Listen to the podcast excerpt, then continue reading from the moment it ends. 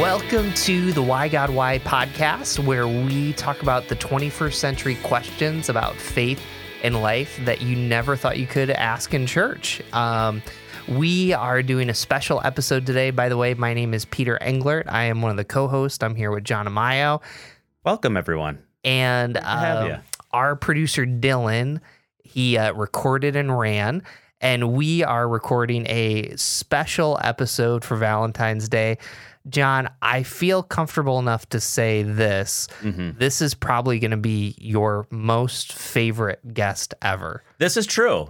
My my most favorite guest ever, without a shadow of a doubt, and uh, that's not even going to be close. So yeah, without a doubt. So the question we're dealing with is Yeah. why would you marry John Amayo? Why would anyone marry John Amayo? That that's that's a, a question I'm sure that our our you know faithful listeners have been wondering for quite some time now.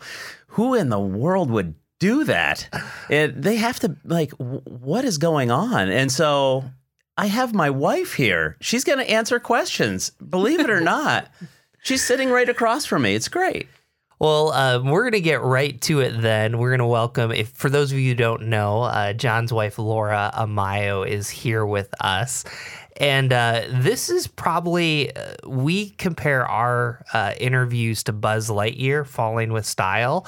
This one is going to be even more like that. So we have no idea what's going to happen. Yeah. So stay tuned. Either watch us, uh, watch us fall or watch us fly, whichever one it is. So. Hey, Laura, let's get started. Um, you know, John says a lot on this podcast, but tell us a little bit about yourself, like pre John, kind of the way that you're wired and who you are and stuff like that. Well, thank you, Peter. Hi, everybody.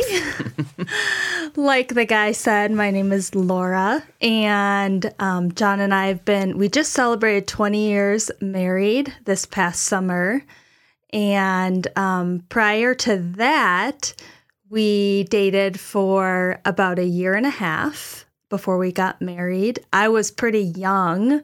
I had just turned 21 when we got married. So, goodness, I I don't think I knew what I was doing. But um I did not grow up um, knowing a ton about God. We went to church um, occasionally, but I really didn't. That wasn't a big part of my life growing up. Um, I went to college somewhat nearby Rochester and met God my freshman year of college. And that totally changed my life and my perspective. And the summer after I began to follow Jesus, um, John and I started dating. So, as you can imagine, the whirlwind of change in my life was intense. And I was just kind of on this mountaintop experience. Everything was new. You know, there's this guy that um, I knew through work, and he was just seemed amazing. And I was, you know, on cloud nine. I think we both were. And we were so young and we had no idea what we were doing. So the funny thing about this title is why would anyone marry John? It's kind of like why would anyone marry anybody? so Man, we might need to retitle. That's yeah, great. that is good. Well, uh, thanks for sharing a little bit about you. Let's back up a little bit. Um, so I wish we were supported by Wegmans because that's where you're working, but we're not. But we love Wegmans anyways. If anybody from Wegmans is listening, tell us about how in the workplace you two started. You know, from coworkers to friends to dating. I mean, how do you see that? Well, um, it was kind of a funny, funny setup because John was actually technically my boss. Um, I was just a measly part-time worker at Wegmans, working there on my breaks home from college. So um, he was there full time, and we do have a Wegmans romance. Um, we did not invite Danny to our wedding, but We thought about it. I yeah, think. well, I Yeah. think we got many, many people telling us we should because we're a, a Wegmans couple. Danny, it's not too late for you to send a gift. it's what not too late, never. Um, so it, it's funny. I tell people we met at a grocery store, and they're like, "Oh my goodness," thinking we like caught each other's gaze across the aisle and and reach for the same loaf of bread or something, and that was it. But it wasn't. It was less less uh, glamorous than that. Um, we were just both working there, and um, I think it was a cool way that God decided to bring us together. But we had no clue what we were doing. So, what was the age difference between? Well, it's still the age difference between you and Back John. then, it was different than it is now. Uh, we're uh, John is four years older than me, so he So- had. I was in college. I was eighteen at the time, and or just turned nineteen, and um, he was already graduated college, out working full time. So So, uh, John, we're going to turn to you for a little bit. Wow. But uh, tell me, you know, how did how did you go from dating, like, or just from boss coworker dating? You know, is is there anything you want to add to what Laura said? Well, she summed it up uh, way better than I could actually, and you know, I tell the stories or whatever, but uh, she's good at giving the the concise version of it. But you know, I think I think actually it was never in my dream to start dating Laura. Not that I was it was against it whatsoever. I just never even considered it an option. And then one on July fourth she came up to me and said, "What are you going to do for the fireworks tonight?" And I totally was not picking up the clue at all. She said, "What are you going to do for the fireworks?" And I was like, "Oh, some family friends are in town. It should be it should be, you know, no, I'm just going to go out with them, I guess." And never thought about it. And then she left, and then she comes back and she said to me, "You know, when I was asking you about the fireworks, I go, yeah. She goes, I was actually meant if you would go with me to the fireworks. I was like, oh, I get it. I think I get this. So, so that's when I it, it finally clicked. Oh, maybe this could be something. And uh, it, our our relationship has been fireworks ever since. So it's been beautiful that way. Cue the Katy Perry song. That's right. Uh, well, well, let me ask you both this. Um, I think I'm thinking about the Christians that I talk to, and the stereotype is the man makes the first move. Um, I mean, Laura, that was pretty bold considering.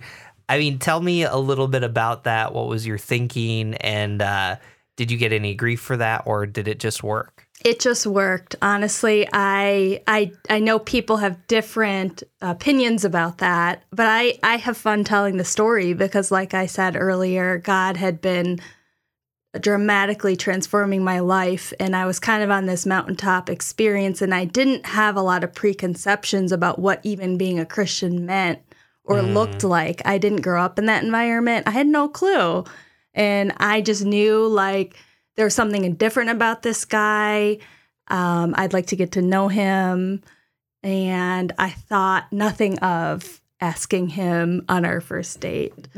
um, so, and I'm glad she did it. yeah, yeah. yeah. Well, what about you, John? I mean, you. Uh, I mean, I'm not putting words in your mouth. You sounded pretty oblivious. I was oblivious, yeah, but but I was very excited at the same time. Don't get me wrong, I was really excited. Like uh, Well, well, I no had no this one said- really no one it was attractive girl just Yeah. ask me out to the, go see the fireworks. I was uh, literally, you know, here's here's another story from John. On the way back home, driving my uh, Saturn, the sports coupe Saturn. May it rest in May peace. it rest in peace. I used to call it Precious.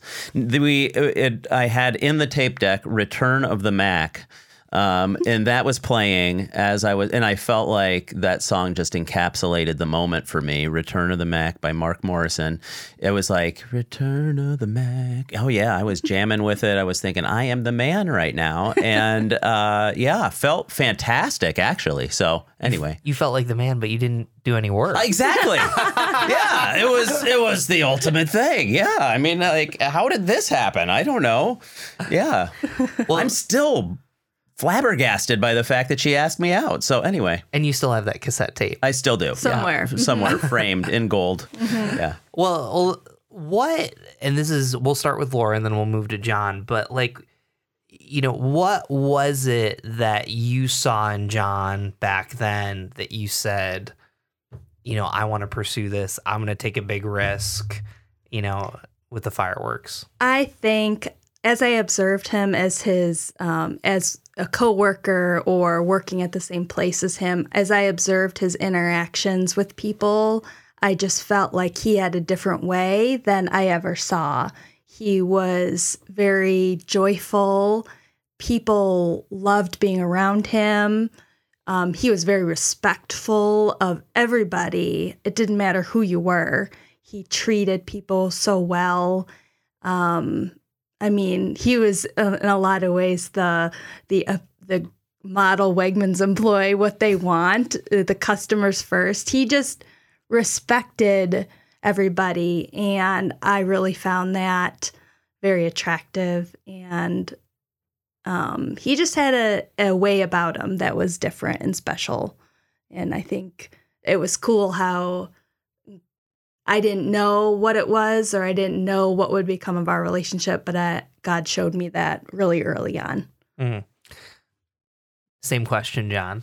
When the light bulb came on, When the light bulb came on, I don't know that there was one moment that the light bulb came on for me, but it was it was probably a gradual process for me in that when Laura first asked me out, I wasn't even thinking about it as a possibility at that point. And so the first light bulb moment was her asking me out was like, "Oh my goodness, this this girl would actually consider going out with me? Wow. Okay." So, um that was the initial moment. And obviously, I thought she was very attractive. I thought she was very sweet. I thought she was very someone who who I looked at and was like, wow. And she took the initiative to actually ask me out. I thought, wow, that's someone who's pretty independent too. And and so these were kind of characteristics that I really admired in her, but I didn't I don't think I would have been able to articulate it in the moment. And then after going out with her, you know over several dates and then turning into a relationship the what uh, it was a gradual light bulb moment for me where i'm like this is beyond just someone who is like oh this is a cool person into wow i can actually picture myself with this person someday i just saw the care that she had for me for the people in her life saw that the way that she truly um, nurtured the people around her. And there was just this underlying quality about her that she just wanted to make the world a better place, you know, and, and the people that she was surrounding with, she just made a better. And I was like, wow. Eventually it just clicked. And I, I can't remember exactly when that moment was, but it just clicked to me that this is the the person that I want to spend the rest of my life with. Mm. So uh, I want to keep going further, but I, I want to just drill in. You had, a, I think you said a picture of what it looks like, and this is again a question for both of you. Um, did you back then believe in the one, and is that answer the same now, or is it different?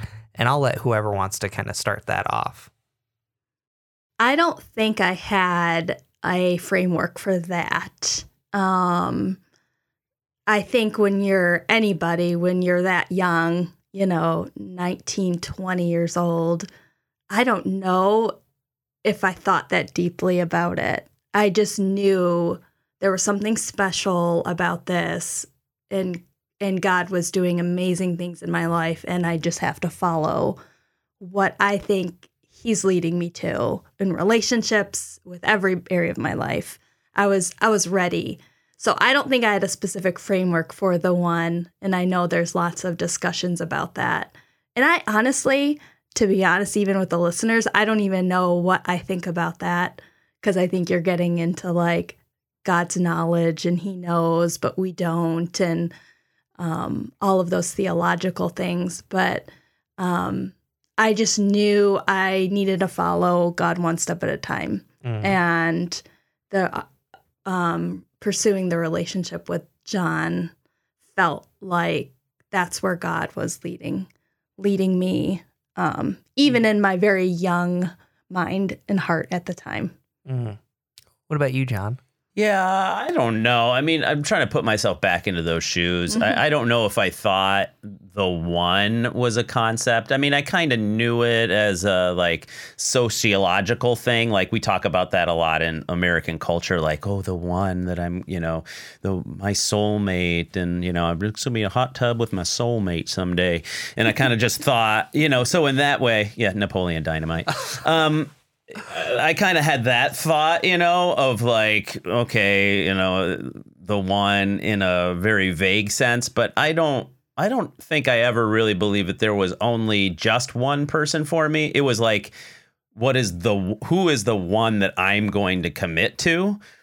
That was kind of the bigger deal for me. It wasn't necessarily is it just the is there only one person in the universe that I could be with? I don't think I ever really bought into that, but I did buy into there's one person that I'm going to commit to for the rest of my life. And I got to be really sure that this is the person that I want to commit to. So, As sure as you can be. right. I, I, I felt the pressure to like know everything, you know, and to be, oh my goodness, I'm going to know it all. And, you know, um, yeah, whatever. I, I had no idea what I was getting myself into. So if I've been listening right, you you got married when Laura was 21 and John was 25. Correct. Correct. Yep. Yes. So, you know, I I think all these years later, if Laura and John were here right now at 21 and 25, Oh, most most people would say you have years of your life ahead of you. And so why don't you just share, you know, the pros and cons of getting married early versus getting married later? Um, you know, just I, I think it'd be interesting for our listeners because I hear a lot of, you know, there's couples that date for like seven or eight years and I encounter them and they say to me, Well, we're still finding stuff out about each other. And I'm kind of like, what don't you know after seven years? Like, and of course, it's different when you get married, but I think having you two on at that age, it'd be interesting to see kind of what you looking back on that feel. Yeah, I um I think um you could be together whether married or not with somebody forever and still not know, still be learning stuff about them. We have found that to be true. Um even after 20 years and I know couples who've been married far longer than us who still say the same thing. So I think that's a little bit of a fallacy to think like that you can know everything about a person um, before you make that commitment. Um, there was so much we didn't know. Even the type of people we were at 21 and 25 are radically different than we are now. And it's not that um, we were intentionally being deceptive at the time. I'll speak for myself as a 21 year old. Um, I just thought I was being um, driven and molded by things that I was so unaware of at 21. And now that I've been walking with God and married to John and have other relationship significant relationships and our kids have taught a lot taught a lot to us about ourselves. Um I'm just I have become more of who God had intended me to be. And I think that's just going to take time no matter what. So it's more of a decision is is is the person is John the person I want to do be on that journey with. Um, because you just can't know.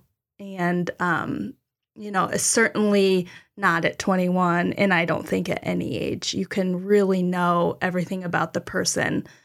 Um, you just have to go on what you do know. And for us, listening to what God wants has been an important part of that every step of the way. That doesn't really, I don't know if that answers your question. well, but no, no, it does. I, I guess I'm curious. What's the first thing that comes to mind of Laura back when she's 21 and Laura of today that you're like that changed? Um, well, one of the main things I think that changed was I was very much looking back, of course. Um, I didn't know it at the time, but looking back at 21, I was very much the the person who kind of everybody else wanted me to be. That was very like either my family, even stepping into a relationship with John, like I I was the person I thought he needed me to be. Um and I was just used to functioning that for most of my life up till that point. That was just uh, kind of my story. So I think since then, it's been very much like instead of who other people want me to be, it's more of who has God created me to be? How mm. has He made me? What's true about that and living out of that in my relationships with John and my kids and everybody else. So that's probably the, if I had to summarize it, that's the biggest difference without a doubt. We're going to come back to some of those thoughts, but I want to, I want to go to John and, um, you know, talk to us about going, getting married at 21 and 25. Mm-hmm. You know, what were some good things about that? What were some bad things? You know, looking back on it, what might you have changed or what might you keep the same?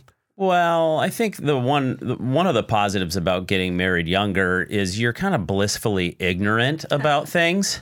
Um, and and that can actually work to your advantage, you know. And, and I don't mean that like negative. I don't mean that like um you know, I mean, you could you could easily take that and and run with it negatively, but I mean, honestly, like kind of going at it with a blank slate can be healthy. Mm-hmm. You don't have as many of those patterns set in your life. The longer you wait, the more patterns you're setting up on your own that make it difficult to enter into a relationship with somebody else because they have their patterns that they're setting up in their life. You have your patterns that you're setting up in your life and so, one of the things that we had to work through, like Laura was saying, was especially in the early part of our marriage, was kind of deconstructing some of those things that we had built up over the years.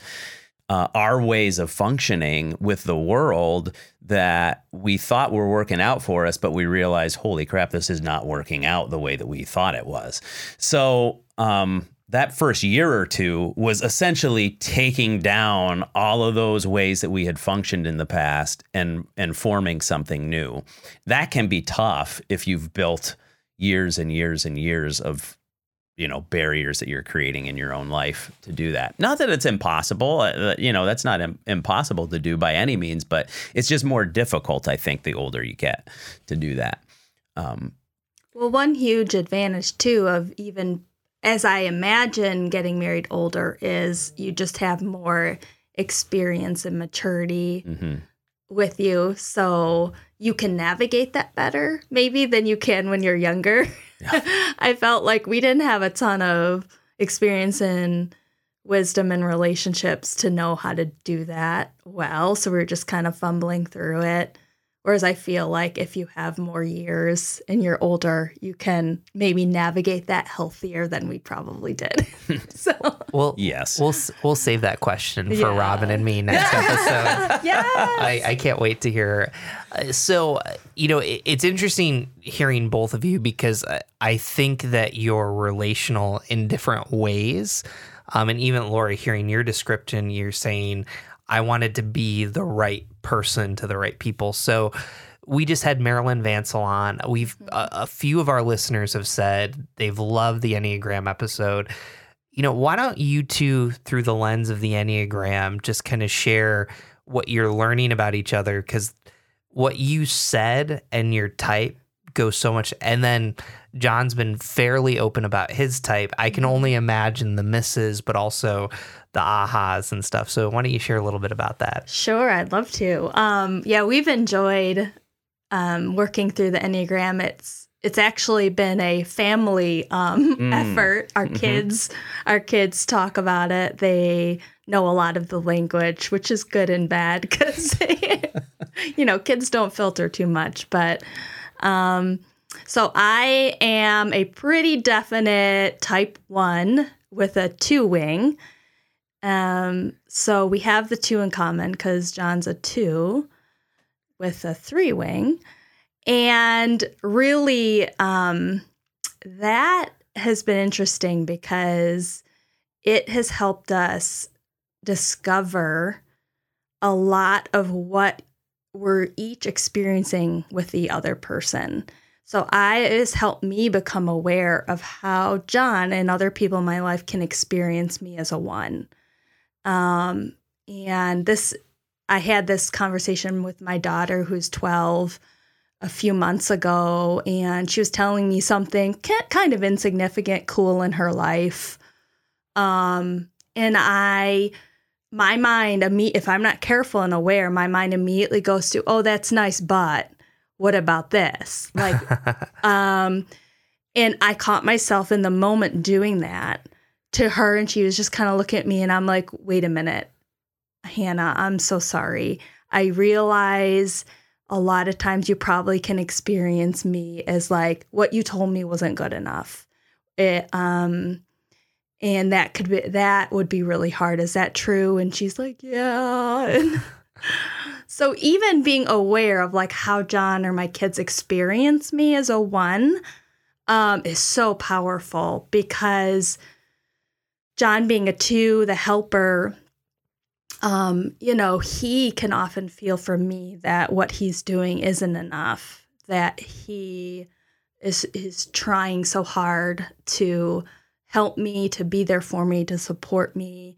And I'm like, keep the bar just keeps getting higher. Mm. And it's not anything personal with him. It's like this inner thing, inner drive in me to always be improving mm. Um, on everything. And it's is exhausting for me for sure. So I have to keep that in check and just give myself a lot of grace. I mean, give people around me a lot of grace. It'd be really intentional. Otherwise, I'm just um, I'm pretty hard on people and myself. So I want to come back to what you said when you were 21 and just thinking about you being a one perfectionist or reformer on the mm-hmm. Enneagram. Mm-hmm. You basically said, I was trying to be what other people thought I needed to be. Mm-hmm. Um, and I know you fairly well enough. Like, there's some people that just like screw you, you know. I'm gonna do whatever. I, and and for you, it just it seems like this growth process has been. It's not like I hate you all. It's been more I'm becoming me so I can be better to you. I mean, talk about how you look back at that now through the lens of a one versus how you look at it today. Well, I think um I think I just wasn't when I was that young, I just wasn't aware of that drive in me, but as I look back now I see it. I see it in my when I was a student in college. I see it in my relationships wanting to always be better for the people around mm. me. Um, that really impacted my relationships. Um, so I think that is, I just was just did not have awareness about it. So I think you can't grow in what you're not aware of. So I, growing over these years as a as a one has has been just so much of a self awareness journey and like how even how I interact with God mm. and um, being able to experience God's love and grace in my life is been a big deal because I don't let myself uh, experience that because I still feel like I need to be doing more, doing things better, even in my relationship with God. So um, that's a huge part of what's changed over 20 years, and I'm sure will continue to change. Laura, I love your word self awareness. John, uh, you know, we talk a lot about the Enneagram, but talk about it, you know, answering the same question that Laura's how has it made you more self aware? The 25 year old John versus the John of today. Yeah. I mean, okay. So I don't want to paint a picture. I think one of the dangers of this is you can paint this picture kind of of our relationship, if you will, that isn't totally accurate. We can kind of talk about this like, oh, it's been so easy, you know, and, and that just is not true. Like there's been seasons where this has been incredibly difficult. You know, we were at a conference several years ago that was about kind of marriage and leadership. And then in the middle of this conference, we looked at each other and we go, oh my goodness, I think we need help And uh, I remember talking to the people who were leading that conference, going like, "Where would you send us? You know, if basically like I'm desperate right now. Like, what would you tell us we need to do?" So they told us this place to, in Pennsylvania, this counseling center, and and we went there for a couple of days, just this intensive kind of counseling time and uh, we honestly we just needed that we needed it really you know for our relationship and um, it was during that time that everything started to click for me in a in a more real way. Mm. because the beginning of that time the counselor said okay let's figure out what's going on in your guys lives. Let's figure out the dynamic of your relationship. And and he said typically what happens is we have the he called it the fear dance. And so we have our deeper fears are driving us and those fears are gonna you know say how how we interact with each other. And and sometimes those lead to negative places. And so we kind of started to map these things out. Ultimately what we discovered is you know my greatest fear is being alone. A mm. 2 on the enneagram you know that's i think one of our bigger fears you know being alone. Relational connection is super important to me. But Laura, one of Laura's greater fears is being responsible, being responsible for every everything mm. around her.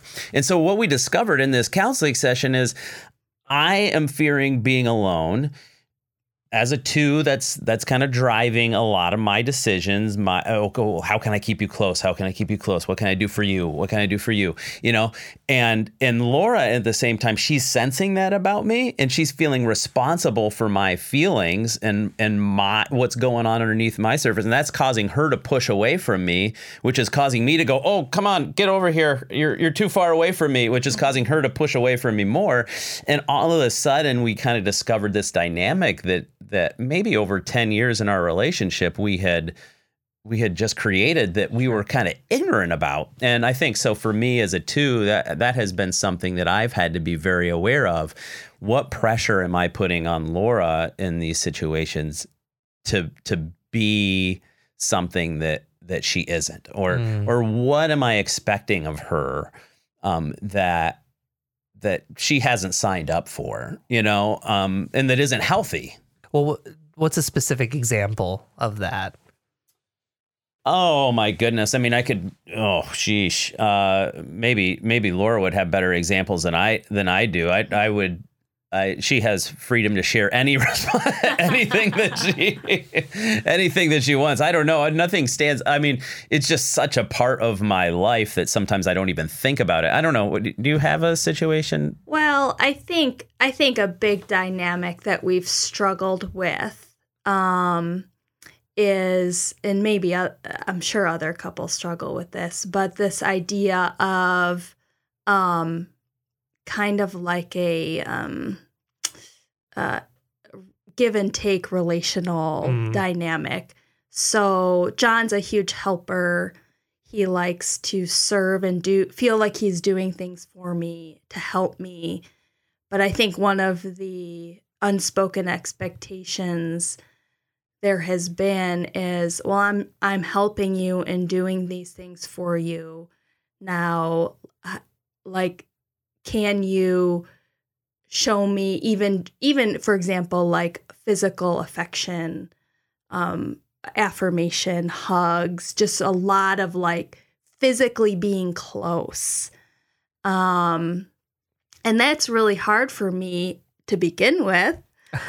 But then when i feel i've got this like high intuitive sense of like that there is that expectation because he's he's doing all these things that there's this unspoken expectation of that I will return the favor. And that could be in a number of dis- different ways. The example I'm using is just more physical closeness and um, attention in that way.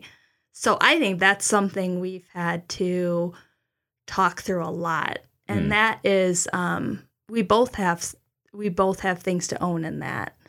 Um, so literally, you scratch my back, I scratch yeah, your back. yeah, yeah, for sure. Um, just based on that, because I think a lot of couples go through that, and I'm going to take this probably a little bit more controversial, but um, we have a mutual friend, Mike Keys, and Mike Keys mentors like a ton of people. And you know, one of the stories he was telling me, and he he said this a lot, but um, you know, he's talking about sex, and he said he's like some of the men that I mentor, they think I'm gonna give my wife a massage, bam, we're ready. Yeah. And, you know, I think of how many couples that's a perfect example. And just kind of thinking about your dynamic. Um, and Mike would even say things like, and he was on, I think, episode seven or eight. I don't know. We'll make it up. One of the early ones. There's a one here. She'll Yeah. correct me. But, but, um, you know, he'll say like about doing things for each other that there's like no strings attached. Yes. Yeah. And so I don't know, how do you two like as you hear that story, you know, how do you kind of react to that? You know, John, Laura just brought this up, but Yeah, I think that's I think that's been my journey over the last I don't know, probably 10 years uh, since I've become aware of it. Um, I re- actually remember talking through that with Mike, you know, during during seasons, uh, like Mike and I having it conversations wasn't together. it wasn't John Amayo, I Yeah, can yeah. tell you that. no, but Mike and I have been really good friends for a long time, and so we've we've had you know really uh, you know just great conversations with each other. And I remember it was probably ten years ago, just going like you know what I telling him. Uh, he didn't really ask me about that, but telling him, uh, you know what I feel like I need to do in my life is is have less of those expectations. And I didn't have the two language for that at that point in my life. Like I didn't realize that that was my tendency. Uh, I from a from a, I didn't have a framework for that, but I started to realize, oh, that's my tendency. I have expectations that others will return favors. If I do X, this you know others will return favors, and um, and certainly that plays out in our relationship. I think the the pressure then that I was putting on Laura in that aspect of our relationship, I think she felt. I don't want to put words in her mouth on that, but I think I realize now, looking back, I was very unhealthy, and that was not helping our relationship uh, move forward in in a healthy way. So it can't a healthy relationship only happens if two people are approaching it from a healthy way. It can't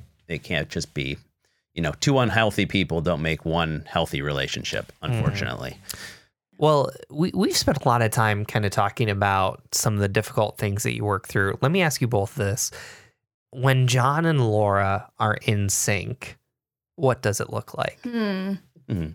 That's a great question.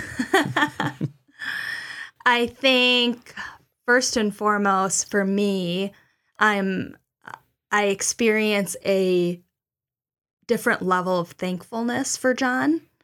Um, I'm able to see the way God has gifted him. I'm able to see why I need to be married to him. Why Mm. why God like made it happen in the first place. Like I um, appreciate um, how his journey and how he's he's growing just as a person and in his relationship with God. So experientially, I'm a, a lot more thankful and way less critical. Mm. So, because for me, that is a telltale sign that I'm um, being unhealthy, I think, is just my level of criticalness goes up towards people, towards myself. Um, so, when we're in sync and we're operating in, hel- in a healthy way, I know I'm a lot more thankful for him and I can see him through those lenses. Yeah, yeah. I mean, there's so I I yeah I think that gratefulness. You know, comment is something that I really resonate with, but and and I think we Laura and I are just we're very different people. So I think when we're operating out of a good spot, we're both feeling the freedom to be who we truly are. And that actually complements each other really, really well. Like Laura is so detailed and I don't really care that much about the details. so so she does she she just is functioning she functions on such a high level on all of that stuff that that it doesn't even it doesn't even effort for her. She just does it. It just flows from her. And then that allows me to to kind of think of the big picture stuff and how are we going to do you know move this forward in mm-hmm. a in a healthy way you know? And we the last 18 years we've worked together which is really weird, but you know, work side by side and led together into some pretty complex environments. And um, I just over the years have grown to appreciate her strengths more and more and more every year. And I think that's part of what happens when you're healthier is that you appreciate the strengths of the other person even more. Uh, because you see your own gaps and you go, "Wow, th- thank you God for giving me someone who can who can come alongside of me and and kind of complement some of my areas of weakness. So well, this is um, we're doing a two-part Valentine's Day episode. Uh, so, um, you know, this first week is going to be John and Laura, and then the following week we're going to air Robin and uh, Peter. So, um, myself. so you're being uh, very cautious with the questions right now because John's asking the questions on the next one. Well, I don't, I don't know if I'm the one that's worried about the questions, but we'll save that. So, usually our last question is. Um, you know, how do we see Jesus in all of this? And actually, I want to continue with that. And honestly, um, I really, we usually do everybody answers this. Yeah. I'm not going to answer this. So I'm going to let John and Laura. So, John, you get to uh, bat setup and then Laura can clean up the mess. But, you know, as we think about the question, why would anybody marry John Amayo? uh, you know, I guess maybe the way to frame this is, you know, how do you see Jesus working in this relationship versus if this relationship wasn't here? Maybe that's a good way to frame it.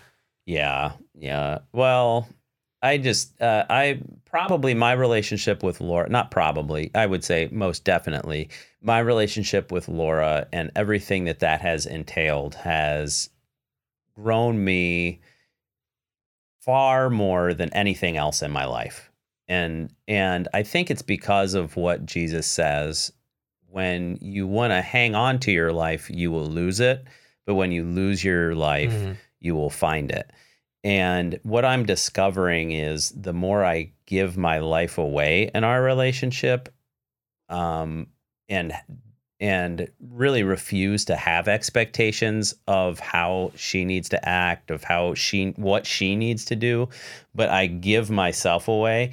It's like there becomes a a deeper sense of wow i, I feel really connected to this person and i feel really um, connected to god in ways that i that i haven't. You know, raising kids together is one of the most mm. challenging things, you know, that you'll ever do because, you know, in, in our culture, it, it's almost become like dogs or kids now. I was hearing somebody talk about this the other day. Like our, our dogs have become kids. We have a dog too, but that's not a kid uh, because your kids will actually get to the point dogs will never call you out on your stuff. You know, they will never just say, oh, you know, point out the ways that you are a sinner. But your children will find those little ways and then they will amplify them and then they will just stick it to you, just sometimes just to do it. And um, I'm so sorry. Hayden yeah. I love our children to death. Yes. But they, but that will happen, you know, and um, it, it's to me, it's the marriage and I think everybody should approach marriage this way. And it's not for everybody, but mm-hmm. when you but marriage has to be built on this sense of I give my life away so that I can find it. Like I give it away. And um, that's the high call of of marriage and relationships. Um, so why anybody would marry John Amayo, I have no idea. That that doesn't make any sense to me. But um, yeah, that's how I would start with it.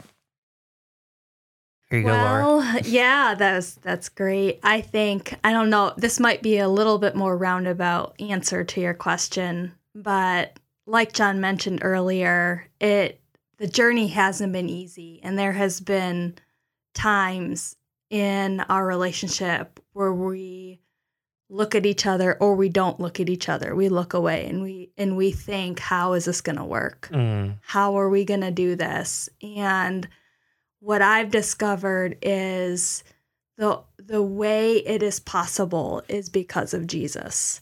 For us, we can go to places that are really difficult and seem hopeless, and Jesus makes it possible for us to walk through it because he's right there with us. So I think the verse about God not giving us a spirit of fear um, or timidity has been huge because we can approach those things with Jesus in our relationship. Because without it, I think without Him, it would be um, there'd be nobody directing us. It would just be kind of up to us. Mm. And we have proven, I have proven to myself time and time again that it's like, oh man, if I'm doing things the way I want to do them, it's not going to end pretty. So I think that's that's been the difference maker for me is having Jesus um, right there as we enter into these very difficult things in our marriage, things that we'd rather ignore Mm. um, and rather just keep ourselves busy and distracted and not pay attention to, but we can because we have Jesus with us. So that's that would be my my big takeaway. Well, no matter where you are in uh, Valentine's Day, if you're single, dating, engaged, or married, we hope that you got something out of this. And I think hearing stories from John and Laura is a helpful way to not necessarily copy everything, but just see some mile markers in your own life. Uh, as we close the Why God Why podcast, don't forget we are at whygodwhypodcast.com. Um, sharing is caring, so make sure we are on Instagram, Twitter, and Facebook. Please share this episode. Uh, many of you have shared it. I want to call out Christina Knights. She's been sharing that Enneagram episode like we're a real podcast. Yeah, it's awesome. So Go, we're, Christina. We're, We we're very you. we're very thankful. Um, and then um, also to make sure you rate us as I would say, give us a five star review. As John would say, rate how you'd like, whichever way you take it. But um, we're so glad to have you on the episode, and uh, we will see you next week as um, we interview Robin Englert. Yeah. And, and Laura, we're gonna have you back on the show, right? Sure. I'm happy to. You did you did great. Thank you so much. Have a great day.